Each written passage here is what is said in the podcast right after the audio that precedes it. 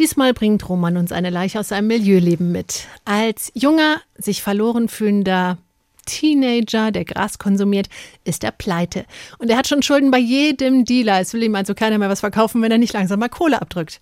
Trotzdem würde er natürlich gerne ein bisschen Gras konsumieren.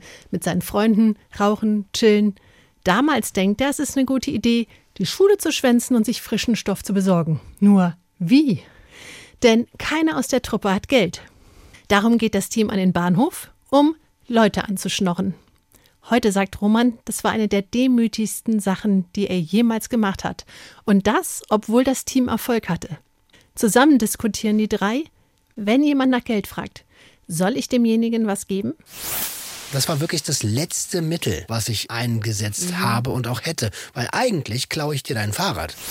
Na, guck mal, wenn du das so siehst, wie krass mutig ist er denn dann? Dass er sich das, was für dich das Schlimmste und Unvorstellbarste wird, macht er die ganze Zeit.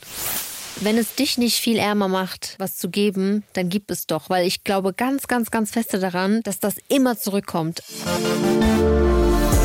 Der Gangster, der Junkie und die Hure. Ein Podcast von SWR3. Hallo und herzlich willkommen zu einer neuen Folge der Gangster, der Junkie und ich sag jetzt einfach die Herrin. Okay, mach. Und mir gegenüber sitzen meine beiden fabelhaften Kollegen. Zum einen... Boy Number One. Boy Number One ist Maximilian Pollux, ehemaliger Insasse verschiedenster Gefängnisse. Hochsicherheitsgefängnisse sogar. Und heute... Heute mache ich unter anderem Anti-Gewalt-Trainings mit jungen Menschen, arbeite auch mit Tätern. Und ich bin aber auch so eine Art Influencer geworden. Influencer, ja. Autor. Ich mache Werbung für alles, Alter. Ich gebe den Affiliate-Link. Sehr gut, ein absolut effizienter Mensch. Und direkt daneben sitzt ein weiteres effizientes Exemplar namens Roman Lemke. Boy Number Two. Boy Number Two, die eigentlich teilt euch den ersten Platz meiner Boys. Ihr seid bei mir beide auf Platz 1, ja. Schleim kannst du. Schleim kann ich. Habe ich gerade von dir gelernt. Kurz bevor das Mikrofon anging, habe ich da einen kurzen Schleimkurs genommen. Apropos Kurs. Ein Schleimkurs. Apropos Kurs. Du arbeitest als Coach. Ja, ich gebe Schleimkurse. Ich gebe Coachings im Bereich Konsumkompetenz. Habe selbst 21 Jahre lang gefährliche Konsummuster hinter mir. Weiß also sehr genau, wovon ich spreche. Beschäftige mich seit knapp 4 Jahren tagtäglich mit der Entstehung von Konsumstörungen. Und ja, mit Konsumkompetenz von psychotropen Substanzen, a.k.a. Drogen. Und ich bin die Herrin, habe ich eben schon angedeutet. Ich stelle mich auch selbst vor, weil ich einfach so einen extrem emanzipierten Beruf habe als Domina. Mache ich seit mittlerweile fast 10 Jahren und bin auch noch aktiv. Ist alles kein Witz. Wollen wir eigentlich auch nochmal dazu sagen, manche Leute glauben, wir sind Rollen und das stimmt nicht. Wir sind echte Menschen und erzählen echte Geschichten. Und das ist auch schon die Überleitung zur eigentlichen Geschichte, denn heute hast du, Roman, uns eine mitgebracht. Ja. Willst du direkt einsteigen? Ja. Müssen wir uns die anschnallen an unsere Lederstühlchen? Wie heißt denn die Staffel? Die heißt, lass mich mal ganz kurz kramen, Leichen im Keller. Wir haben schon einige Leichen gehört, was da noch so schlummert. Also, hast du noch eine gefunden? Ich habe noch ein paar mehr gefunden, die vielleicht sogar noch zu zukünftigen Staffelthemen passen könnten. Bleibt also dran. Aber ja, ich habe eine Leiche gefunden, eine Tätigkeit, die mir besonders unangenehm ist, aus heutiger Sicht. Früher dachte ich, das ist eine geile Idee. Und zwar geht es in meine Schulzeit in Felden. Ich weiß nicht mehr ganz genau, wann, in welchem Jahr das war, ob ich noch in Felden gewohnt habe oder ob ich schon in Germdorf gewohnt habe, also so ein Dorf in der Nähe dort. Aber ich habe ja des Öfteren schon erwähnt, dass ich ein sehr, sehr perspektivloser Jugendlicher war. Und nicht nur ich, sondern all die anderen ja auch. Und dass ich jegliches Vertrauen zu Autoritäten wie Elternhaus oder Schule verloren gehabt habe. Aber warum perspektivlos? Also wir waren ja tatsächlich auf uns allein gestellt. Es gab zwar einen Jugendclub, aber das war eher, ich glaube, wir haben das sogar in dieser Staffel schon mal gehört, das Wort, so eine Jugend Aufbewahrungsanstalt, wo... Ein Auffangbecken. Wo halt geguckt wird, dass du da sitzen kannst und deine Zeit quasi absitzen kannst. Also richtige Perspektiven wurden da jedenfalls Jugendlichen wie mir auf gar keinen Fall geboten. Da hast du halt einen Billardtisch gehabt, eine Dartscheibe und... Mit abgeknickten Pfeilen und die Kös waren auch schon alle völlig runtergerockt. Ja, also da gab's... Beide halt, gab's auch nicht. Genau. Wenn du Glück hast, gab's ein... Ich war am gleichen Ort, nur in einer anderen Stadt. Wenn du Glück hast, gab's eine Playstation Ohne Controller. Zum Angucken. Als Deko. Weil Jugendliche brauchen Deko. Genau, so ist das. Ne, auf jeden Fall war das einer der großen Gründe, warum ich halt so konsumiert habe, wie ich konsumiert habe. Und ja, aus heutiger Sicht glaube ich, dass es wirklich mehr so eine Einrichtungen braucht, dass es mehr Vereine braucht, wo Jugendliche hin können. Weißt du, wo die, aber nicht nur die guten Jugendlichen, sondern alle Jugendlichen, wo die sich aufgehoben fühlen, weil die sind einfach wichtig. Oder gibt es gute und schlechte Jugendliche? Ja, aus Systemsicht leider ja. Aber natürlich wissen wir, dass das nicht der Fall ist. Es braucht mehr so eine Einrichtungen für alle Jugendlichen, nicht nur für die, die funktionieren. Gerade für die, die nicht funktionieren, weil da sollte man genauer hinschauen, warum sie so nicht funktionieren, wie das manche Leute gerne hätten. Und ich glaube auch, dass es total cool wäre, wenn ja Sportvereine, also alles, was an Vereinen ist, wenn das gratis wäre, damit die Kids nicht so wie wir auf der Straße rumhängen.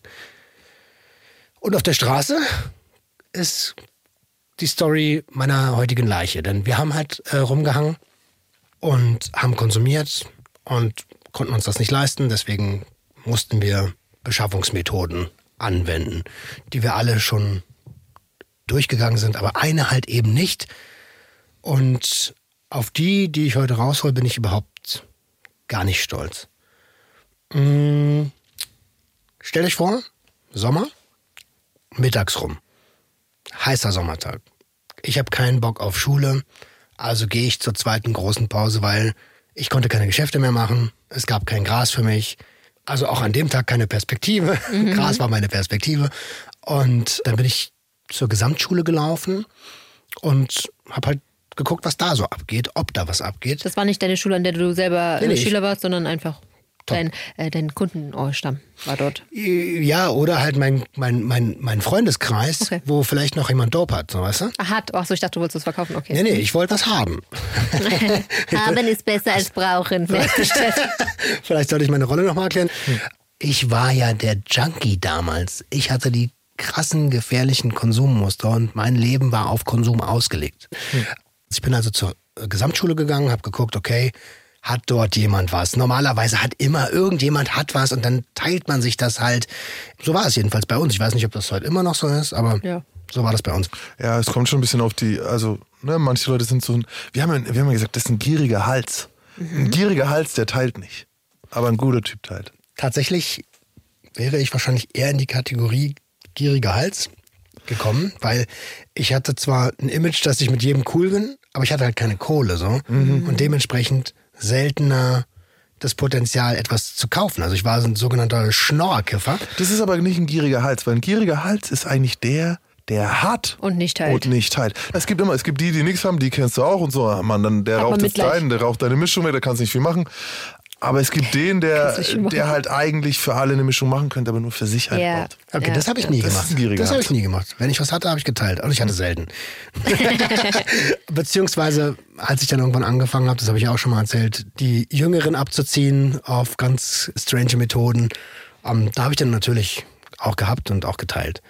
Aber an dem Tag gab es auch an der Gesamtschule nichts zu holen. Es war anscheinend gerade nicht die Saison für Gras. Und der Rasen wurde gerade gemäht. Und das ist so eine Sache, die Max ja auch schon öfter gesagt hat. Als Jugendlicher, der noch keine Connections hat, so, da besteht viel deines Tages aus Beschaffen und Warten und Planen. Das könnte man auch viel, viel besser verbringen, die Zeit. Viel, viel besser. Mhm. Ja, und dann habe ich gedacht, gehst du zum Gimmi? Also Gymnasium, aber die haben gecheckt, okay, der gehört hier nicht hin. So. Und der Hausmeister und die Lehrer haben dann immer schon, wenn ich kam, haben die schon gesagt, hey, komm, mit dem Besen dich weggejagt. Kannst direkt wieder gehen. So. Aber wirklich, die haben gedacht, ich bin Ticker oder sowas. Ja gut, die Vermutung war jetzt auch nicht so fern, oder? Ja, bei meinen Konsummustern war es halt schwierig, was übrig zu behalten, was man verkaufen kann. So, ne? Nein, aber ich meine jetzt, wenn ein Lehrer dich aus der Ferne optisch einschätzen musste, ob du jetzt konsumierst oder auch verkaufst, ist das für den vielleicht nicht zu erkennen. Die sehen ist ihm auch egal. Ja, ist doch scheißegal, so, du gehörst nicht in unsere Gruppe. Ja, genau. So. Du gehörst dir nicht her. Genau. Wahrscheinlich, die haben bestimmt gedacht, ich verkaufe da, ja klar. Ja. Also, das waren so die Methoden, die ich immer ausprobiert habe. Okay, bei wem geht was? Und an dem Tag war halt wirklich nichts da. Also dachte ich, okay, beim Ticker anschreiben wäre noch eine Methode gewesen. Aber meine Zettel waren so bei ziemlich allen tickern voll. So. Das heißt, wenn ich irgendwo hingehe, dann fragt er nach Geld. Mhm. Und zwar nach mehr Geld, als ich in der Tasche habe, weil ich habe nämlich gar nichts in der Tasche. Und das ist also auch scheiße. Genau. Und auf der Gesamtschule waren dann so 3, 4, 5 Leute, die halt auch, wie ich, auf der Suche nach Gras waren. Und die hatte ich dann auf einmal am Hacken, weil wir dann gesagt haben, okay, komm, wir gehen zusammen auf die Suche. Ich so, fuck, eigentlich wollte ich ja nur Gras für mich haben. So. Ich wollte eigentlich einfach nur einkiffen und den Sommertag genießen. Und auf einmal waren wir zu 5. Und wollen alle einfach nur einkiffen und den Sommertag genießen. Ich stell's mir gerade vor, wie so ein Rudel junger Hunde, die so schnüffelnd über eine Wiese laufen. Laufen sie alle hinterher. So. Und im Hintergrund läuft Jazz, weißt du? Stell's dir vor, wie so eine Straßenhundgang, die auf der Suche nach dem nächsten Fahrradfahrer ist. Die kleinen Köter, ja. Genau so. Übrigens fällt mir dabei gerade ein, wir haben Anschreiben, früher hieß das Auf K geholt. Auf K? Wie kann ich mir vorstellen? Auf Kommi. Und dann auf Kommi, ach K wie der Buchstabe K, nicht K wie Auto. Nee. Ihr kennt mich doch, was soll ich denn? Mein Gehirn funktioniert so nicht. Aber das Ding ist, jetzt kommt's, dass man eigentlich Kombi sagt, ja. Genau. Achso. Und Kombi ist komplett falsch. Das ist kompletter Schwachsinn, ne? Das ist falsch. Das heißt eigentlich Kombination. Das heißt eigentlich Kommi. Und das ist die Abkürzung für Kommission. Genau, und nicht für Kombination. Aber das Kombinationston. Aber da sieht man mal, dass wir überhaupt gar keine Ahnung vom Business hatten, weil es ist ja gar kein Kommissionsgeschäft, wenn du irgendwo hingehst und was anschreiben lässt. Nee. Ja, Kommission heißt ja, dass C B etwas gibt, damit B das an A verkaufen kann. Ja, aber so ist es auch gedacht. Praktisch wie im Second-Hand-Shop. Ich gebe meine Tasche da ab und verkaufe die über diesen Shop und der Shop gibt mir aber erst dann mein Geld, wenn es verkauft ist. Das ist doch Kommission. Genau. Ach so ist es gedacht bei Ticker eigentlich. Ja, normalerweise, also wenn ich jetzt irgendwo hingehe und ich kaufe, hole mir für 10.000 Euro was zu rauchen und ich kann ein bisschen, ich bezahle das nicht. Klassischer Kaufvertrag. Ich bezahle das, wenn ich es verkaufe. Also ich verkaufe und dann bezahle ich es. Und dann sozusagen habe ich es auf Kommission geholt. Würde jetzt sagen, so geht's. Ja, aber wir wollten ja zum Konsum was haben und wir haben trotzdem auf K gekauft. Dem Dealer egal. Ist halt Bullshit. Genau. Das wollte ich eigentlich an der Stelle einfach nur sagen. Es gibt Geld, ja. Wir haben anschreiben lassen, wir haben nicht auf K geholt. So. Also ihr seht schon, richtige Abfucksituation. Ich habe halt keinen Stoff. Es ist scheiße, es ist warm, es ist geiles Wetter. Ich will eigentlich nur an See und einen rauchen und chillen. Und high sein, genau. Und jetzt heißt es, warten mit den anderen 5, bis einer von den Tickern überhaupt wach ist. Es ist ja Mittagszeit. Also ich bin zur zweiten großen Pause gegangen. Ich weiß nicht, ob das Leuten klar ist, aber... Ticker stehen um 15 Uhr auf. Richtig, so 14, 15 Punkt. Uhr ist Aufstehzeit. So. Alle Mädels, die schon mal mit einem Ticker zusammen waren, ihr wisst, was ich meine. Ja, kommt drauf an, was für ein Ticker ihr seid. Also du warst ein ganz vorbildlicher mit Wecker und so? 6.30 Uhr, Schichtbeginn. Ein guter Ticker startet früh. Bin ich bei euch. Also Schlafen kostet Geld. Das ist auch meine Devise heute. Ja, eben. Das ist so. Aber Leute, ich habe das schon mal gesagt irgendwo, achtet auf eure Schlafhygiene. Mhm. Selbstfürsorge heißt auch schlafen. Wir brauchen das, sonst altern wir schneller. Ich muss echt viel nachschlafen. Das ist so. Naja, also, wir haben nichts gehabt. Wir haben auch darauf gewartet, dass ein Ticker wach wird und irgendeiner von den anderen 4 auf K was holt. So, ne? Ich denke, wir waren zu 4, weil ich weiß noch genau, dass als ich die erste Akquise-Ansprache getätigt habe, haben 3 Leute im Hintergrund gewartet. Und sowas in so einem Nachmittag kommt ja auch immer einer dazu, einer geht weg. Ich kenne das auch, wenn man draußen abhängt, so nach ein paar Stunden ändert sich die Gruppe mal. Und das Lustige ist, wir hatten ja früher mal diese Eastpacks auf, wo dann... Da wart ihr schon cool. Ja, pass auf, da hat so eine Einkaufstüte rausgeguckt, 30, 40 Zentimeter oben, weil wir hatten alle eine Bon im Rucksack und die sollte man nicht sehen, aber eigentlich wusstest du bei jedem, bei so einer Einkaufstüte aus dem Rucksack guckt, dass der eine Bon dabei hat. Und keine Bücher. Aber alle haben eine Bon und keiner hat Gras. Wir haben mal durchgerechnet, was wir hatten an liquiden Mitteln. Knapp 2 Euro. Verdammt. Zusammen hatten wir knapp 2 Euro am Start und es war so die Zeit von Umstellung auf Euro. Was hat ein Gramm damals gekostet? Das ist sehr, sehr, sehr erstaunlich. Die Graspreise sind stabil geblieben. Ja, obwohl sich die Währung geändert hat. Nee, also wenn es davor 8 Mark waren, waren es danach 8 Euro. Das ging einfach. Achso, bei uns waren 10er halt immer. Ja, aber es hat sich einfach geändert so. Also ja, aber auch für die Zuhörerinnen und Zuhörer, die jetzt nicht unbedingt aus der Materie kommen, ja, 1 Gramm sind meistens so um die 10 Euro. Sagen wir mal 10 Euro. Jetzt hast du natürlich immer so eine Ticker, manche haben 0,8 Gramm reingepackt, so, die wollen natürlich auch Geld verdienen. Aber ich finde es schon erstaunlich, dass der Preis einfach stabil geblieben ist, jetzt über 20 Jahren. Also ach so, meinst du? Ich kann dir das sogar erklären. Bitte? Ja, bitte. Weil normalerweise wird alles teurer. So. Nein, wirklich? Also normalerweise wird alles teurer. Aber was da passiert ist, die Herstellung ist günstiger geworden. Also massiv günstiger. Also man hat, früher war das ein Riesenaufwand. Schau mal die Lampen, die du früher gebraucht hast. Allein das, was da an Hitze produziert ist, was du an Strom verbraucht hast, was du an Aufwand betreiben musstest. Digga, heute ist es so einfach im Vergleich dazu. Und es ist auch einfach, der Markt ist, glaube ich, viel größer geworden. Also es wird nicht mehr von so weit aus der Ferne und so lange Wege, sondern... Wir haben einfach, also der Drogenmarkt zeigt ganz deutlich, dass halt diese Prohibition nicht funktioniert. So der Markt findet einen Weg halt. Ja, die Distribution wurde vereinfacht. Und trotzdem ist es aber schon ein bisschen teurer geworden. Vor allem der Trick, der da passiert ist, und das sehen wir besonders in Ländern, in denen es bereits legal ist, und das werden wir bei uns auch sehen, ist, dass Firmen, die das teurer verkaufen wollen, jetzt ein Branding brauchen. Also früher war es mal dann Haze und so und jetzt war es dann Cali-Weed. Yeah. Und die haben einfach ein Branding betrieben, die haben eine bestimmte Art der Aufzucht propagiert. Die kannst du ja nicht nachvollziehen, ob das wirklich so ist, besonders wenn du es dann illegal irgendwo kaufst. Kommt eine coole Verpackung drum. Coole Verpackung drum und plötzlich sitze ich in den Niederlanden im Coffeeshop und zahle 130 Euro für 3 Gramm, weil ich ein Idiot bin. So. Und ich sage halt dem Typ auch so, ey, weil das in der Lemon Chill coolen Eis. Ich habe mir so gesagt, schau mal, ich kaufe das jetzt, ich möchte auch kein Verkaufsgespräch dazu, weil ich kaufe es dir sowieso ab.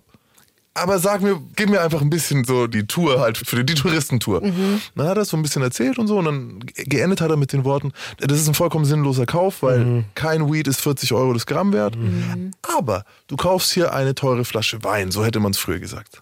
Also Brandbuilding ist so alles. Ja. So, ne? Manche geben 1.500 Euro für eine Tasche aus, wo 2 Buchstaben draufstehen und andere geben 40 Euro für ein Gramm Gras aus. Und das muss man sagen, hätte vor 20 Jahren niemand bezahlt. Also da wäre so, du 40 Euro für ein Gramm Gras. Was hast du denn geraucht? So, ja genau, aber jetzt ist so, also das ist so die Veränderung. Der Preis an sich ist stabil geblieben vom Normalweed, aber es gibt mittlerweile so ein paar clevere, die gesagt haben, ey, schau mal, dieses Weed ist besonders teuer.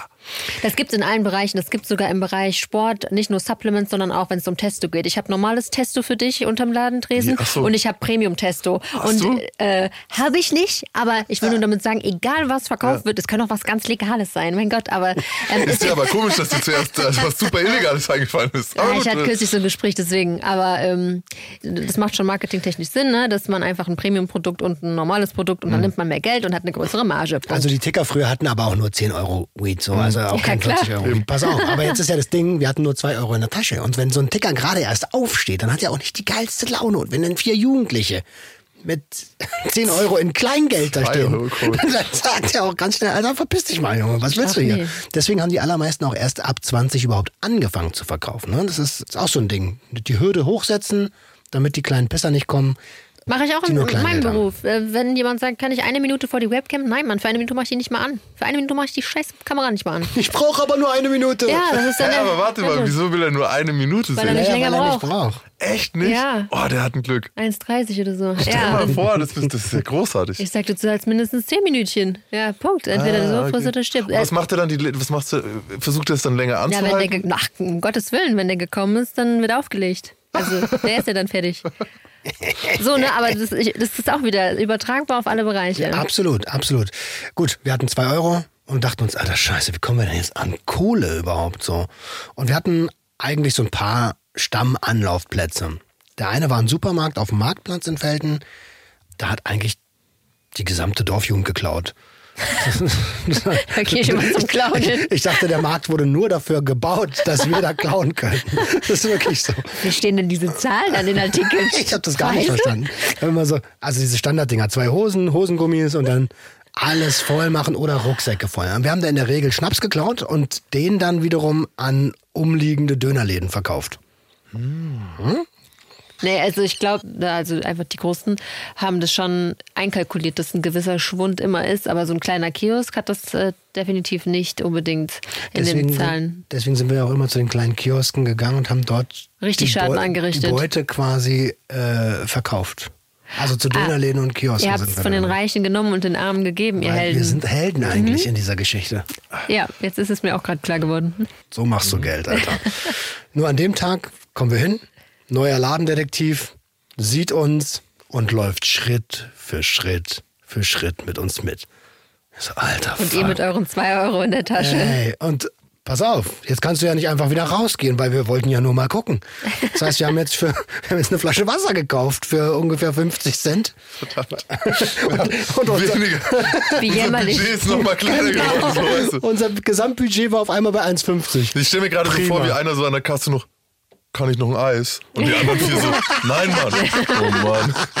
Schade. Aber das wie heißt denn das? Kann ich noch ein Wassereis? Ja, weiß ich nicht. 15 Cent hat oder wie gekostet. Und 15 Cent, die haben wir schon. Ja, egal, lass uns nicht über Old Man Talk, okay. 50 Cent waren weg. Ja. Unser Budget ist richtig geschrumpft. Wir mussten aber irgendwie auf den Zwacken kommen, Alter. Also haben wir am Marktplatz noch rumgehangen. Vielleicht sind ja noch andere Schulschwänzer irgendwie unterwegs, die glorreiche Idee haben, klauen zu gehen, aber vielleicht Gras in der Tasche haben. Haben so eine halbe Stunde gewartet, nichts. Und irgendwann dann so, ach Mann, Alter, ey, lass uns doch mal zum Bahnhof gehen. Das ist ungefähr 5 Minuten vom Marktplatz, also alles easy. Und da kommt jede halbe Stunde ein Zug, irgendeiner wird schon aussteigen, den wir kennen. Vielleicht hat er Geld in der Tasche oder vielleicht hat er Gras in der Tasche. Also sind wir dahin. Wie anstrengend auch, ne? Diese Jagd. Und am Ende geht auch halt einfach nichts. Das war übrigens so eine Zeit, da habe ich, also wir haben zwar eine Flasche Wasser gekauft, aber damit hätten wir höchstens Wasser in die Bon gekippt. Also zum Trinken, es ist ja Hochsommer, ne? Mhm. Immer alles schön knapp an der Dehydrierung dran. Ja, ja. Nichts und gegessen, nichts getrunken. Nichts, genau, aber hi. Ja. So, sehr, sehr gefährlich. Macht das bitte so nicht nach. Ja, kam keiner. Und dann wollten wir schon aufgeben. Und es war mittlerweile bestimmt 2:30, also hätte man auch in der Schule sein können. Den ganzen Tag hättest du einfach in der Schule verbringen können. Genau so. Ja. Genau so habe ich mir gedacht, alter Fuck. Genau so. Aber was soll ich denn in der Schule? Lerne ich ja eh nichts, Alter. Ja, naja. Also ich lerne da nichts. Andere haben da was gelernt. Ich habe da gelernt, wie es nicht geht. Und dann kam mir so eine ganz glorreiche Idee. Jedenfalls in meinem Kopf damals. Ich so, Alter, hier laufen doch alle halbe Stunde fremde Erwachsene rum. Lass die doch nach Geld fragen. Und die guckt mich so an, bist du bescheuert oder was? So, hast du mal einen Euro? Hast du mal eine Mark mäßig? Hm? Nein. Pass auf, der erste Erwachsene, der uns über den Weg läuft, ich quatsch den an und sag, entschuldigen Sie bitte, ich weiß, das wirkt jetzt gerade ein bisschen komisch, aber ich brauche unbedingt Ihre Hilfe. Ich habe heute irgendwie meine Monatskarte verloren und ich komme nicht mehr nach Hause. Kleines Schlitzohr. Ich habe schon alles abgesucht, aber ich finde die einfach nicht. Und ich weiß, dass ich zu Hause richtig, richtig Ärger dafür kriege, aber ich muss trotzdem irgendwie nach Hause kommen. Haben Sie vielleicht ein bisschen Kleingeld für mich, dass ich mir ein Ticket kaufen kann? Weißt du, wen ich gerade vor meinem inneren Auge sehe? Den gestiefelten Kater, der zu so einem Kätzchen wird mit so ganz großen Glubschaugen, die sich mit Wasser füllen. Den Hut so vor der Brust halten. So. Sir. Aber pass auf. Aus Charles Dickens ein Kind, Alter. Aus dem Charles Dickens Roman. Das war so eine Frau und sie so, guckt mich so an. Von oben nach unten. Voll traurig. Der arme Kleine. Greift in die Tasche, gibt mir 2 Euro. Ich so, Jackpot. Jackpot, das funktioniert. Ich habe unser Budget verdoppelt, ihr Loser. Jetzt seid ihr dran. Guck hier rauf. Ja. Budget verdoppelt in 1 Minute. Wie geil ist denn das, Alter? Ja. Wie geil ist denn das? Hat gar nicht mal so wehgetan? Im ersten Moment schon. Und dann aber irgendwie auch doch nicht. Und also ich bin ja Vertriebler. Damals schon gewesen? Auch da schon. Eigentlich verdiene ich mein Leben lang mit Reden mein Geld. Und ich habe da schon gedacht, fuck, was wäre denn jetzt eigentlich gewesen, wenn die das Ticket für mich gekauft hätte? Dann hätte ich ja gar nichts gewonnen. Hätte ich ein Ticket in der Tasche gehabt und immer noch kein Geld. Das wäre richtig scheiße gewesen. Wie kann ich dem also vorbeugen? Und dann habe ich gesagt, okay, pass auf. Sag einfach dem Nächsten, du hast noch 2 Euro, du brauchst nur noch 1 Euro. Gar nicht mal so blöd. Gar nicht mal so blöd. Nee. Also, ich zum Nächsten. Entschuldigen Sie bitte. Ich weiß, das wirkt jetzt ein bisschen komisch, aber ich brauche unbedingt Ihre Hilfe. Ich habe heute meine Monatskarte verloren und ich komme nicht mehr nach Hause, weil ich nur noch 2 Euro habe. Ich habe schon alles abgesucht, aber ich finde die nicht. Ich krieg richtig Ärger zu Hause. Haben Sie vielleicht 1 Euro, damit ich nach Hause kommen kann? Der Typ verzieht sein Gesicht, richtig sauer auch. Sagt so, na pass doch jetzt mal besser auf deine Scheiße. und gib mir 1 Euro. Ah. Ich so, tsching, funktioniert. Innerhalb von nicht mal 10 Minuten 3 Euro gemacht. Dafür haben wir vorher 3 Stunden irgendwo rumgehangen. Und es hat einfach nicht funktioniert. Und ich so, geil. Das funktioniert. Jetzt ist jemand anders dran. Tja, dann haben wir innerhalb von einer knappen Stunde 20 Euro gemacht und konnten das in Scheine wechseln und konnten uns Gras kaufen. Du hast also an einem Sommernachmittag eine Bettelmafia gegründet. Bettelbande. Eine Bettelbande, ja. Ich habe ja gesagt, ich bin nicht stolz drauf. Ha. Ja, also, lass mal erstmal unpacking. Also das eine ist zum Beispiel die Art, wie du gefragt hast, finde ich schon mal gut, weil das Ding ist, so rein vom Vertrieb her und so, ist es immer gut, wenn ihr irgendwas fragt, wenn ihr den Menschen einen Grund dafür gibt, warum ihr etwas haben wollt. Und die bekannteste Untersuchung davon, also Cialdini hat die zum Beispiel gemacht, das wurde aber öfter wiederholt, ist an der Kasse.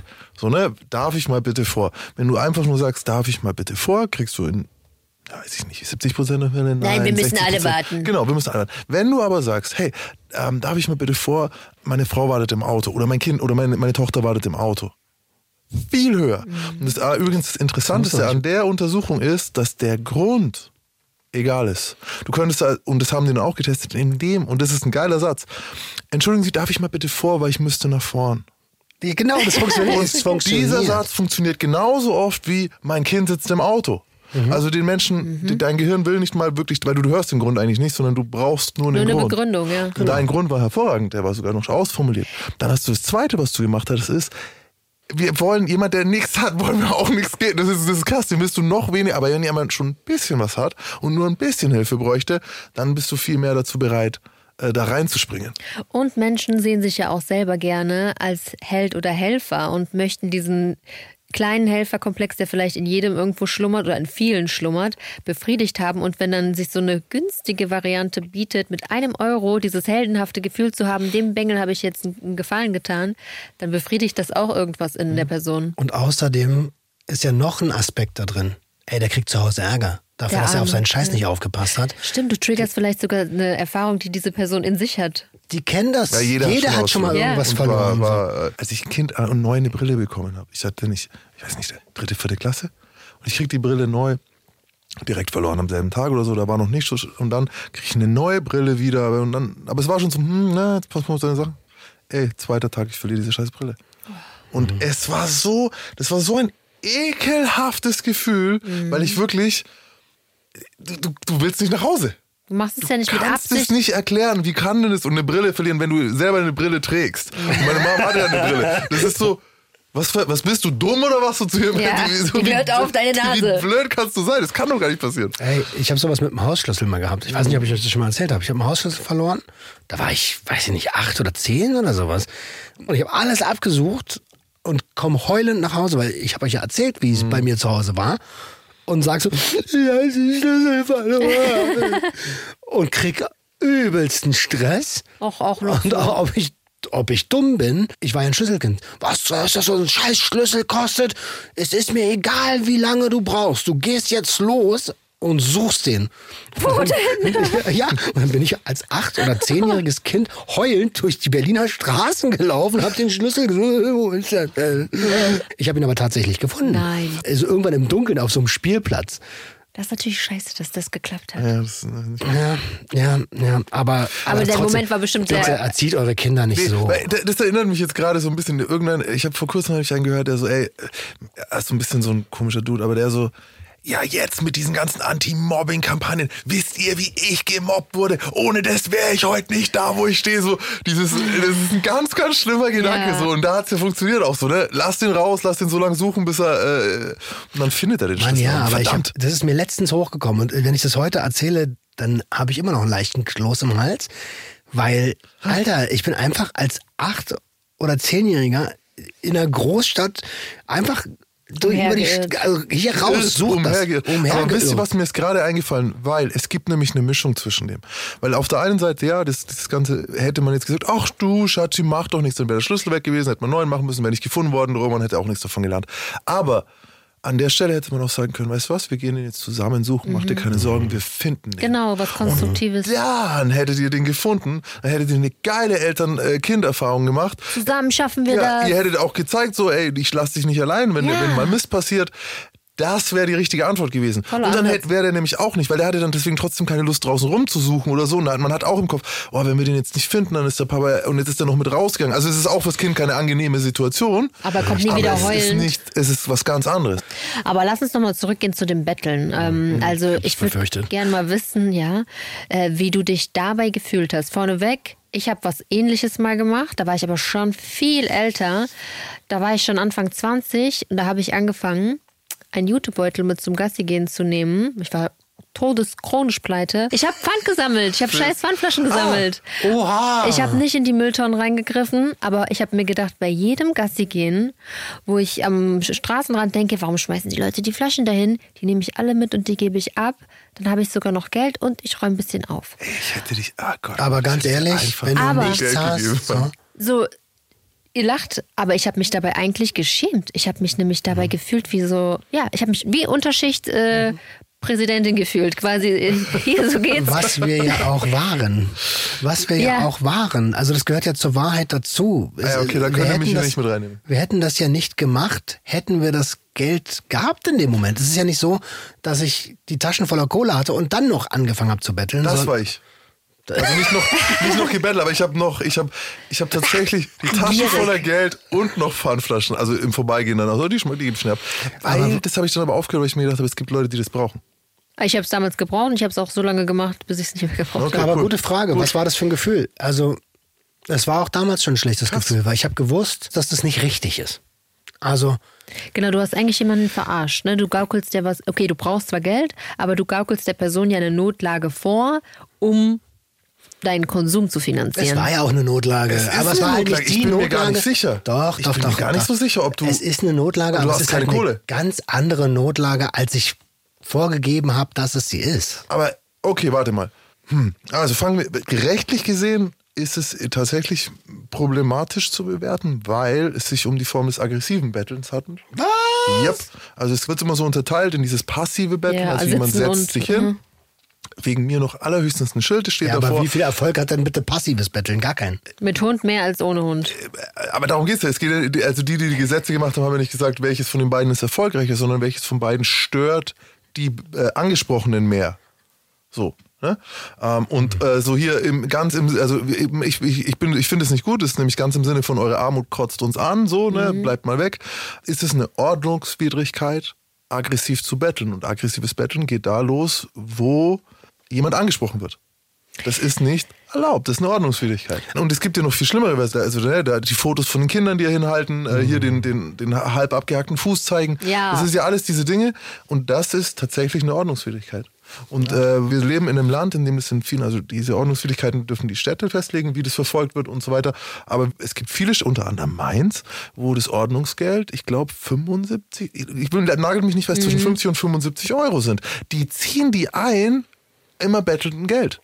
Wenn sie dich anhalten, kriegst einen Platzverweis und die Kohle ist weg. Also ich habe gehört, dass sie dir nicht nur diese Ordnungswidrigkeit aufbrummen mit irgendwie 55 Euro in Mainz, aber es ist ja Ländersache, sondern sie können dir sogar deinen Tageslohn wegnehmen.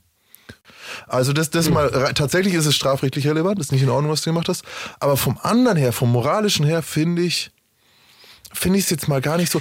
Soll ich dir sagen, warum ich es nicht? Ich erlöse dich, weil ich habe es damals schon als nicht richtig empfunden und heute empfinde ich es aus folgendem Grund nicht richtig. Klar, ich hatte eine Situation, ich hatte kein Geld und ich hatte ein Bedürfnis.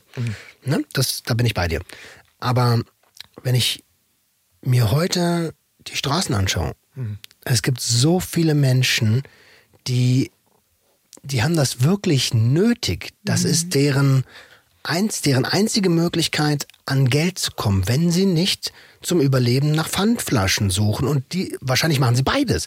Oder sie sind in Fastfood-Läden und nehmen aus der Ablage, da wo die Leute ihre Tabletts, was sie nicht aufgegessen haben, da nehmen sie dann noch Essensreste raus, einfach nur um zu überleben, so aus dieser Tablettablage. Und die Leute haben es wirklich nötig. Und wir haben Höschen ja gehört, auch wegen den Flaschen. Ne? Also das ist auch gar nicht mal so leicht, weil da kann sein, dass dann jemand kommt und sagt, ey, das ist mein Gebiet und so. Glaube mir eins, diese Leute, denen wäre das lieber, wenn sie es nicht machen müssten. Und jetzt bin ich so ein kleiner Jugendlicher, der high sein will und bettel recht aggressiv die Leute an, nach Kohle und sagt ihnen auch noch, hey, ich habe mein Ticket verloren und bla und so. Ich habe ja auch noch unter einem falschen Vorwand das Ganze gemacht. Und genau aus dem Grund ist es für mich halt so eine Leiche im Keller, weil es halt total gegen meine eigenen Wertvorstellungen verstößt. Und diese Wertvorstellungen, die hatte ich eigentlich damals schon. Und habe da auch schon dagegen verstoßen. Und genau aus dem Grund ist es halt eine Leiche. Wie gesagt, wenn ich heute Leute treffe, wo ich sehe, dass es denen nicht gut geht. Ne? Es gibt immer solche und es gibt solche. Man muss echt aufpassen. Es gibt, ihr habt es gesagt, Bettelmafia. Es gibt Strukturen, die sind kriminell und die geben vor, dass es ihnen schlecht geht. Du, aber so gut geht's denen auch nicht unbedingt. Nein. Also gerade, wenn du jetzt diese osteuropäisch, was wir jetzt im Kopf haben, so, ne? Was du jetzt im Kopf hast. Das hattest du im Kopf. Nee, also die Bettelmafia, in Anführungszeichen, was ist, die sind osteuropäische Strukturen, meist Roma, die tatsächlich... Denen geht es auch nicht gut, ne? Also es geht einem, dem Obersten da geht's einem gut. Irgendwo ja. Gut. Und das Ding ist so ein bisschen, viele davon haben Wohnsitze und so, und das heißt, deswegen werden jetzt nicht wirklich obdachlos oder was, aber deswegen geht es jetzt auch nicht, also es ist jetzt auch nicht so, dass die sich... Ja, die sind jetzt keine aus anderen Gründen so, gut. Weißt du, das ist ja klar, aber es gibt genügend Lügner und Betrüger, das will ich damit sagen. Ja, genau. Und es gibt aber auch die Leute, die es wirklich, wirklich, wirklich, wirklich, wirklich nötig haben. Mhm. Und denen gebe ich dann halt auch Geld, denen gebe ich auch Essen. Man kann auch fragen, man kann auch einfach hingehen und fragen, möchtest du lieber ein bisschen Geld oder sollen wir zusammen was zu essen kaufen? Ja, oder sich auch einfach mal hinsetzen mit denen und sagen, hey, wie geht's denn dir eigentlich, wie läuft's denn gerade? Also, bist du doch. Ja, ist so ein Mittelding. Auf der einen Seite ist, also ich will dich jetzt da gar nicht irgendwie blöd hinter, aber du hast gesagt zum Beispiel, wenn ich sehe, dass der es wirklich braucht und so. Aber ich bezweifle, dass man das sehen kann. Mhm. So, weißt du, weil wenn du mich gesehen hättest, wie ich zum Jobcenter gegangen bin, zu der Zeit, wie ich noch Hartz IV bekommen habe und auf Bewährung war, hättest du gedacht, ich bin direkt, also wirklich, mir ging es ja, ich war jetzt auch nicht reich, aber also ich habe meine Taschen nach außen getan, weißt du, so und bin reingekommen. Ja, okay. Mir ging es wirklich schlecht, Alter, damit der vom Jobcenter weiß, ich bin arbeitsunfähig. So. Ne, es ist schwer zu sehen, wem es wirklich, das wollte ich nur sagen. Ja, ich weiß, wem würdest du es jetzt ein Kind erklären? Wenn du jetzt ein Kind da hast und du sagst, okay, warum haben wir dem was gegeben und dem nicht? Und dann, wie willst du es einem Kind erklären? So, ne? Man entwickelt mit der Zeit ein Auge dafür. So, ich habe ja selbst, deswegen hat mich Husseins Geschichte auch so getroffen. Ja, weil ich habe ja selbst ein paar Tage, also ich will jetzt nicht sagen, dass ich obdachlos war, aber es gab eine Zeit, da war ich nicht zu Hause, war ich aber auch nirgendwo anders. Und dann guckst du halt, wo pennst du? Und deswegen hatte ich da auch in dieser Episode dieses Beispiel mit leerstehenden Häusern, weil ich habe genau das gemacht. Ich bin dann in leerstehende Häuser rein und habe da drin gepennt. Habe da ein Mini-Lagerfeuer gemacht und habe da drin gepennt. Und das ist echt, glaubt mir, man will das eigentlich nicht. Sehr widrig. Aber um nochmal kurz die Zuhörerinnen und Zuhörer mitzunehmen, in Hüsseins Episode haben wir darüber gesprochen, wie es ist, auf der Straße zu leben. Ja. Und wie sinnvoll zum Beispiel auch diese Körbe an Mülleimern sind, wo man Pfandflaschen reinstellen kann, anstatt sie reinzuschmeißen, weil die Gefahr, sich zu verletzen oder auch einfach aus Ekelgründen in den Mülleimer reinzugreifen, ist groß. Und wenn man... Hat heute so viel Hundescheiße drin. Ja, oder auch Spritzen oder auch andere Scherben und so. Und wenn man einfach die Pfandflasche davor stellt oder in diesen Korb, dann ist das schon ein kleiner Beitrag, den jeder leisten kann. Armut heißt nicht nur irgendwie, ja, er hat gar keine Wohnung, er ist komplett obdachlos. Armut geht auch da schon los, wo du nicht die richtige Kleidung einfach hast. So, ne? Also nicht jeder hat irgendwie, kann sich Winterstiefel oder eine dicke Jacke gönnen oder sowas. Das ist auch schon Armut. Ja. Das sind auch schon Notsituationen. Wenn ihr könnt, also weißt du, bei so günstigen Sportfachgeschäften gibt es Schlafsäcke für 5er oder einen 10er. Wenn ihr sagt, hey, ich will denen kein Geld geben, weil ich habe Angst, dass die das für Drogen ausgeben oder für irgendwas ausgeben, was ich moralisch nicht vertreten kann, dann schenkt ihnen doch einen Schlafsack oder eine Jacke oder sowas. Ja. Und ich kann dir das nicht erklären. Ich kann es auch einem Kind nicht erklären. Es ist ein Auge, was man irgendwann entwickelt, so, weißt du? Und dann gibt es viele Leute, die sagen, ja, aber die geben ja dann ihr Geld für Drogen aus und das will ich nicht mit. Ey, wenn ich dir mein Geld gebe, dann ist es danach deins. Mhm. Und was du damit machst, das geht mich dann nichts mehr an. Sehe ich auch so. Ich würde noch einen Schritt weitergehen. Ich würde sagen, also es ist gut, wenn jemand so viel Lebenserfahrung hat wie der Roman und auch so ein gutes Auge und auch sich die Zeit nimmt, vielleicht hinzuschauen oder sich einfach die Zeit nimmt, sich eine Meinung zu. Ich gehe noch einen Schritt weiter. Das habe ich aus einem Zeitungsartikel, das ist nicht mal von mir wirklich. Wir werden in unserem Leben so oft, so hart, eigentlich jeden Tag von irgendeinem reichen Arsch reingelegt. Seien es die großen Firmen, die uns Geld abzocken für Wasser, für ihren Markennamen, whatever. Wir werden jeden Tag betrogen. Dass wir ein Exempel an einem bettelnden Menschen statuieren, um zu sagen, von dir lasse ich mich nicht betrügen, du könntest ein Betrüger sein, um dem nichts geben, ist es für mich ein Fehler. So, ne, dann denken wir lieber an die Sachen, wo wir jeden Tag im Großen betrogen werden. Schaut in die Politik, wie die uns über den Tisch ziehen. Da ist die 2 Euro, die ihr in den falschen, in den betrügerischen Hut reingeschmissen haben, die sind das kleinste Problem. Also gebt lieber einmal zu viel als einmal zu wenig. Sehr gut. An der Stelle. Wisst ihr, was ich meine? Weil, Leute, ich habe ein Beispiel dafür. Das habe ich auch schon ein paar Mal gebracht. So, wie Menschen sich täuschen lassen. Wir waren vorhin bei dem, lassen Sie mich bitte vor, weil ich muss vor. Das macht in sich keinen Sinn. Aber okay, wenn das so ist, dann gehen Sie gleich vor. Genau. Das ist genauso wie, hast du schon mal einen Magier gesehen, der sagt, irgendjemand Lust aufzustehen? Nein, er zeigt auf sich und sagt, steh auf. Komm, steh auf. Komm nach vorne. Das macht keinen Sinn, weil du musst, um nach vorne zu kommen, aufstehen. Aber dieses Steh auf ist die Legitimierung dafür, okay, alles klar, ich soll aufstehen, also mach ich das. Und jetzt könnte man als gewiefter Bettler sich einen Anzug holen und sagen, ich habe nicht genügend Geld fürs Parkticket. Haben Sie vielleicht 50 Cent oder einen Euro? Das Venmo dir das später. Genau. So, haben Sie PayPal, ich kann Sie ein Ding. Und dann schenkt dir jeder, nimm die 2 Euro bitte. Komm. Das wurde auch schon gemacht. Es gab eine Studie damit, das funktioniert. Aber wenn jemand, der aussieht, als hätte er es nötig, an der Straße sitzt, weil er es nötig hat, da läufst du vorbei, da guckst du noch so abwertend hin, also wenig wir, ne? Aber viele Leute machen das. Und ich habe jetzt schon, aber in Deutschland muss doch keiner auf der Straße leben, in den Ohren. Würde ich hier nicht hören, Leute. Kommt, also wir dann wirklich, wenn es jetzt hier jemand denkt, und wir sagen es, wir haben es 100-mal gesagt, wir sagen es nochmal, und da will ich jetzt nicht mal Höschen als Beispiel nehmen, weil da könntest du immer noch sagen, da hätte er ja nicht gekokst, vielleicht hat es Koks ja auch was damit zu tun gehabt oder so. Nein. Der Hauptgrund, warum Menschen in Deutschland auf der Straße landen, sind psychische Erkrankungen. Ja. Und wenn du erstmal psychisch richtig krank bist, dann kriegst du diese ganzen anderen Dinge nicht hin. Und dann kommt dieser Kreislauf. Genau. Und dann müsstest ja nur um 8 beim Amt. Ja, kannst du aber nicht.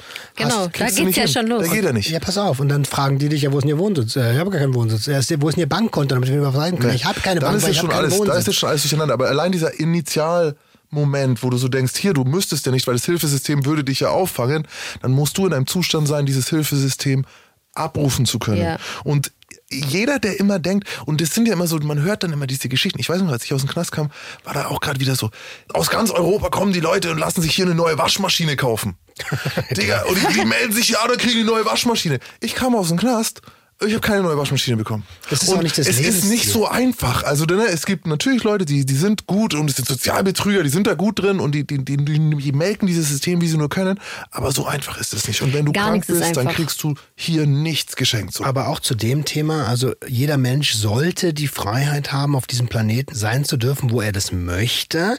Und es ist auch nicht, glaub mir, wenn du im Sudan bist, dann ist es einfach nicht deine Überlegung zu sagen, ich habe keine Waschmaschine, lass mal nach Deutschland gehen. Nee. Oh, da holen die mir eine Waschmaschine. Genau, der Weg. Das ist nicht deine Lebensrealität. Ja, der Weg ist definitiv nicht einfach. Ja, nee, und sonst, wir haben auch nochmal vielleicht, um diese Begrifflichkeit auch mit den Battlen, also wir haben tatsächlich eine lange Geschichte schon in Deutschland, um dagegen vorzugehen. Also in der Kaiserzeit war das verboten. Die Leute wurden arbeitsscheues Gesindel genannt und so, ne?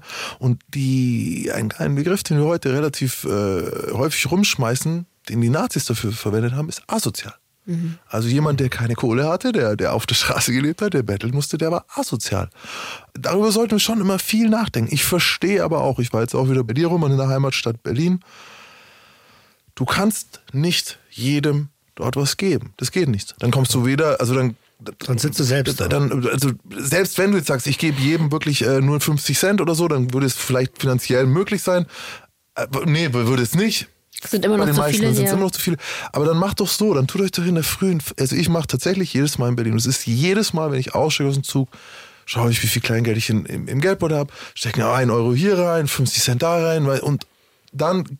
Die teile ich halt so lange, bis die weg sind. Das ist das, was ich jetzt geben kann. Das sind 1,50 Euro, das sind 2,50 Euro. Mein Gott, und dann kann ich jedem... Und da geht es nicht mal ums Geld, weil jetzt ist was, über was wir noch nicht gesprochen haben. Wir haben jetzt darüber geredet, dass der Roman sich moralisch dafür schlecht fühlt, weil er es eigentlich nicht hätte machen müssen. Was glaubt ihr, wie sich die Leute fühlen, die es machen müssen? Nochmal zurück nach Felden in meine Jugend.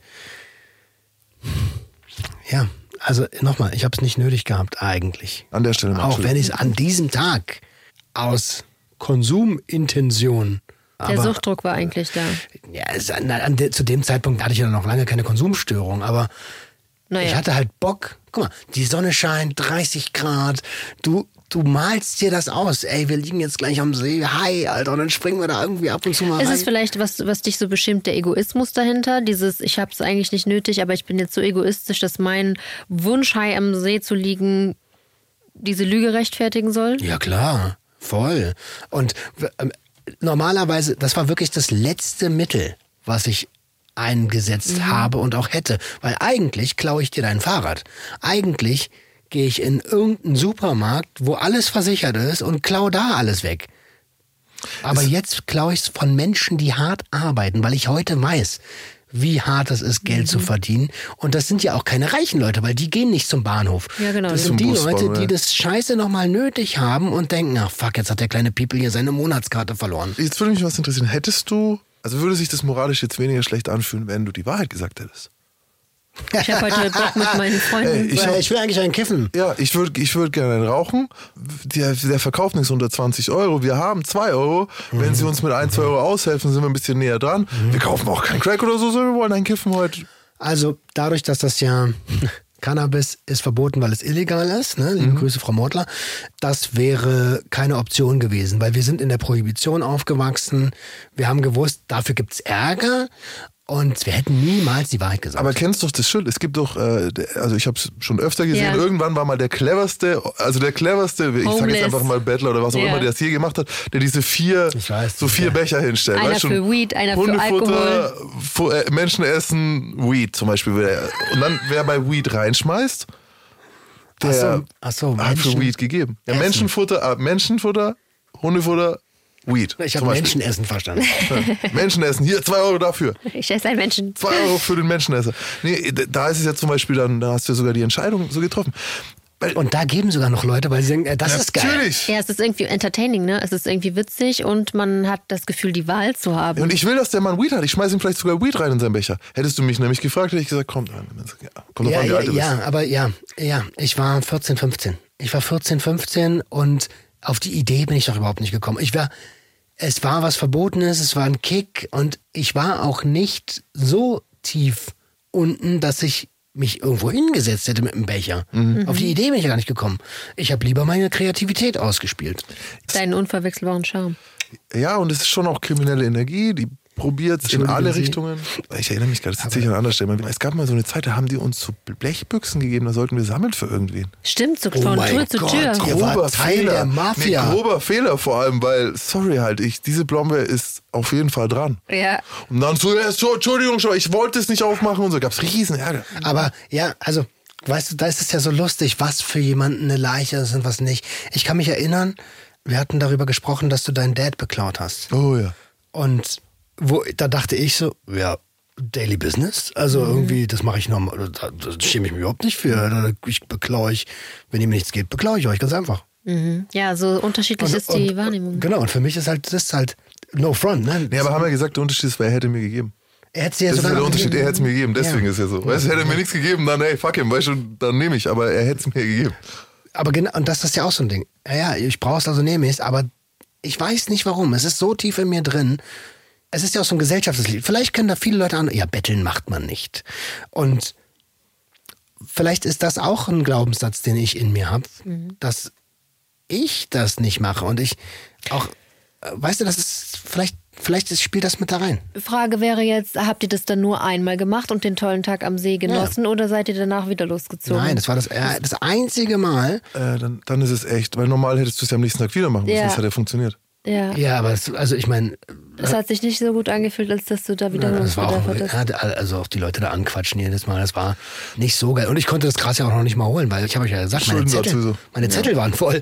Jetzt stell dir mal vor, ich gehe mit dem 20er hin, jupp, danke, tschüss. Vor allem, bis das Gras dann bei dir ankommt, ist auch schon wieder weniger. Aber mir hat mal jemand, das fällt mir jetzt gerade so brühend heiß, fällt es mir ein. Und ein Mann, den ich sehr respektiere, der wirklich eine Zeit lang so auch mein Coach war und mir wirklich geholfen hat. Bubi. Und der, ist nicht so gut. Das ist der Markus aus Düsseldorf. Und der hat mir mal gesagt, da waren wir auch, ich weiß nicht in welchem Kontext, ich weiß überhaupt nicht mehr, ich weiß nur noch, wie er gesagt hat, so, wow, schau mal, das ist ein mutiger Mann. Und das war ein Typ, der halt irgendwie in Frankfurt am Gleis durchgegangen ist und alle nach Geld gefragt hat.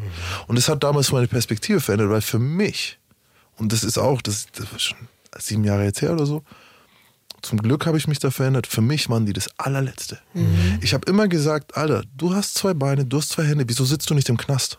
Mhm. Du bist arm, wieso machst du keine Raub, du Opfer? Das war 1:1 meine Art zu denken. Wie kann ein Mann in die Situation kommen, betteln zu müssen? Das geht. Also bei Frauen war ich noch schon. Bei Frauen habe ich gesagt, Mann, bitte, prostituier dich doch. Geh irgendwie, du wirst ja wohl Geld herkriegen irgendwo. Mhm. Und als Mann war so richtig, ich habe mir gedacht, wie kannst du mich nach Geld fragen? Das war die erste Zeit noch nach dem Knast davor sowieso, weil ich mir gedacht habe, schau mal, ich war jetzt gerade 10 Jahre gesessen, also nichts, was sie mir dort angetan haben, ist demütigender als das, was du gerade machst. So war meine Denke. Und ich bin gar nicht, und der Markus hat damals meine Perspektive verschoben. Er so, weil guck mal, wenn du das so siehst, wie krass mutig ist er denn dann? Dass er sich das, was für dich das Schlimmste und Unvorstellbarste ist, macht er die ganze Zeit. Wieder und jetzt wieder hier vor dir, vor unseren Augen hat er 10-mal eine Abfuhr kassiert von Leuten, die ihn wie Dreck behandeln. Und trotzdem, und es war auch noch jemand, der sehr höflich war. Und da gibt es ja in Berlin auch, das ist ja wirklich schon fast eine Kunst, so diese Art, wie du in den U-Bahn reinkommst, dich kurz vorstellst, sagst, entschuldigen Sie die Störung. Ich weiß, ihr seid alle gestresst, ihr seid auf dem Heimweg von der Arbeit, ihr habt eure eigenen Themen, ich möchte euch nicht belästigen, aber wenn jemand hier mir helfen kann, bin ich dankbar, wenn nicht... Ist auch nicht schlimm, so, schönen Tag. Bam, so weißt du, und das musst du erstmal. Und dann macht jemand so eine Bewegung zu dir, als wärst du so runter vom Hof. So eine Scheuchbewegung. Ey, ja. Und trotzdem möchte ich vielleicht, auch falls das jemand hört, so der in der Situation ist, ich kann dir nur als guten Rat geben, sei kreativ, weil damit hast du einfach auch höhere Erfolgschancen. Also es ist auch teilweise so, dass ich ja auch denke, Mann, Alter, jetzt läufst du hier mit dem Becher, du bist der 10., der mit dem Becher hier einfach so durchläuft und mir den unter die Nase hält. Warum stellst du dich nicht an die Treppe? Es gibt genügend alte Leute und bietest ihn einfach an, für 50 Cent die Tüten hochzutragen. So, weil man kann das ja auch in cool machen. Mhm. Strengt eure Birne ein bisschen an. Ja, aber vielleicht sind die Situationen einfach gerade geschissen. Wenn die Situation gut wäre, dann gründet einen Hedgefonds. Nein, ich glaube, die Leute sind, weißt du, ich meine... Aber schau mal, ich weiß, was du meinst. Und ich habe auch echt viel Zeit meines Lebens ohne Geld verbracht. Und genau immer im Hustle-Modus. Immer. Aber ich habe recht früh gelernt, wenn du anders bist als die anderen, hast du mehr Erfolg. Ja. Aber Erfolg ist nicht das Ziel. Geld ist das Ziel. Ja, ich glaube, das Ziel ist Überleben, Alter. Wir denken, glaube ich, so ein bisschen... Es gibt Leute, wo du sagst, so, wenn, such dir einen Job, der sogar zurück sagt, ich arbeite gerade. So, weißt du, hab ich doch, Mann, was willst du von mir? So, das ist mein Job, ich frage dich nach Geld, du gibst mir keins, okay, geh. So, das gibt diese. Aber es gibt auch wirklich... Also ich weigere mich gerade ein bisschen, ich weiß, was du meinst, ich stimme dir eigentlich auch zu, aber ich weigere mich so ein bisschen dieses... Gute Bettler, schlechte Bettler, Erfolg oder noch ein faulerer Bettler so als der andere. Ich weiß, aber in die Richtung soll es ja gar nicht gehen. Es soll in eine Richtung gehen von wegen, wie wird das Ganze gesellschaftlich akzeptierter? Das ist alles, was ich möchte. Mhm. Weil Menschen sind viel mehr bereit, etwas zu geben, wenn du ihnen gibst. Reziprozität nennt sich das. Mhm. Ich bin komplett weit weg von gute Bettler, schlechte Bettler. Und ich bin auch komplett bei dir, wenn du im Überlebensmodus bist, dann hast du auch wenig noch Zeit zu jonglieren, weißt du, so, ich weiß aber, was du meinst. Ich gebe vielleicht nochmal so den Appell nach draußen mit, dass, wenn es dich nicht viel ärmer macht, was zu geben, dann gib es doch, weil ich glaube ganz, ganz, ganz feste daran, dass das immer zurückkommt. Also vielleicht nicht von der gleichen Person, auch nicht am gleichen Tag, aber wenn ich dir heute was gebe, selbstlos, dann werde ich auf anderer Seite im Leben dafür belohnt. Es ist bei mir im Leben immer so gewesen. Ich hoffe, dass es auch eine Devise ist, die vielleicht ihr mit mir teilen könnt. Ja. Vielleicht sagt ihr uns auch mal, was ihr so für Erfahrungen gemacht habt oder nach da draußen. Oder erzählt uns von euren Erfahrungen bezüglich vielleicht selber schon mal gebettelt zu haben. Schreibt uns doch einfach an gj@swr3.de und lasst uns teilhaben. Jetzt ist noch zum Schluss die Frage offen, was wir mit der Leiche machen. Du redest da heute... Ja, wir haben ein lustiges Gespräch gehabt. Ne? Du redest da heute nicht so traurig und emotional angegriffen drüber, aber dennoch ist es eine Leiche. Ja, ich bin aufgeräumt und ich bin cool mit mir selbst. So, ne? Ich habe viel Scheiße gebaut, weil werdet ihr auch noch sicherlich einiges hören, aber ich bin cool mit mir. Trotzdem ist diese Leiche ein Ding, was ich mir schwer vergeben kann, weil ich auch heute noch glaube, dass... ich damals nicht in der Position war, es machen zu müssen. Wie gesagt, interessanter Gedanke, weil die Alternative wäre Kriminalität gewesen. So. Also, die hätte ich gerne genommen. Ja, ich verstehe es. Ich glaube, die meisten Leute werden lieber nach Geld gefragt, als auch überfallen. So, weißt du, so, weil, also eine Behauptung hier. Part of the game, selber schuld. Also beerdigen wir die jetzt zusammen? Ja, doch, eigentlich ist es eine Leiche, aber wir können die gehen lassen, klar. Also. Danke für deine Anekdote, Roman. Also, ich kann die Peinlichkeit dahinter verstehen, das Gefühl nachvollziehen und bin ganz bei dir und lass die Leiche gemeinsam mit dir gehen. Meine Pfandleiche lasse ich da jetzt mit rein in deinen Sack. Cool. Danke, dass du es auch aufgemacht hast. Ist einfach raus? Ja. Tschüss. Tschüss. Tschüss. Der Gangster, der Junkie und die Hure. Ein Podcast von SWR3. Obwohl ihr wieder viel geschrieben habt, gibt's diesmal keine Mails. Aber Props gehen raus an all die vielen tollen Menschen, die uns gemailt haben, dass sie schon sehr lange in glücklichen Beziehungen sind, und zwar in den unterschiedlichsten Konstellationen. Und dann noch ein kleiner Tipp. Die ARD-Doku Hip-Hop Made in Germany. Eine vierteilige Doku-Serie in der ARD tritt eine Reise durch 40 Jahre deutschen Hip-Hop an. Mit Promis wie Echo Fresh, Smudo oder Michel Friedman. Sie erzählen vom Weg aus der Subkultur hin zum Mainstream. Ein Gespräch mit Regisseur Christopher Kaufmann gibt's obendrauf. Und die ARD-Doku Hip-Hop Made in Germany findet ihr einmal in der ARD-Mediathek, aber auch zum Nachhören in der ARD-Audiothek.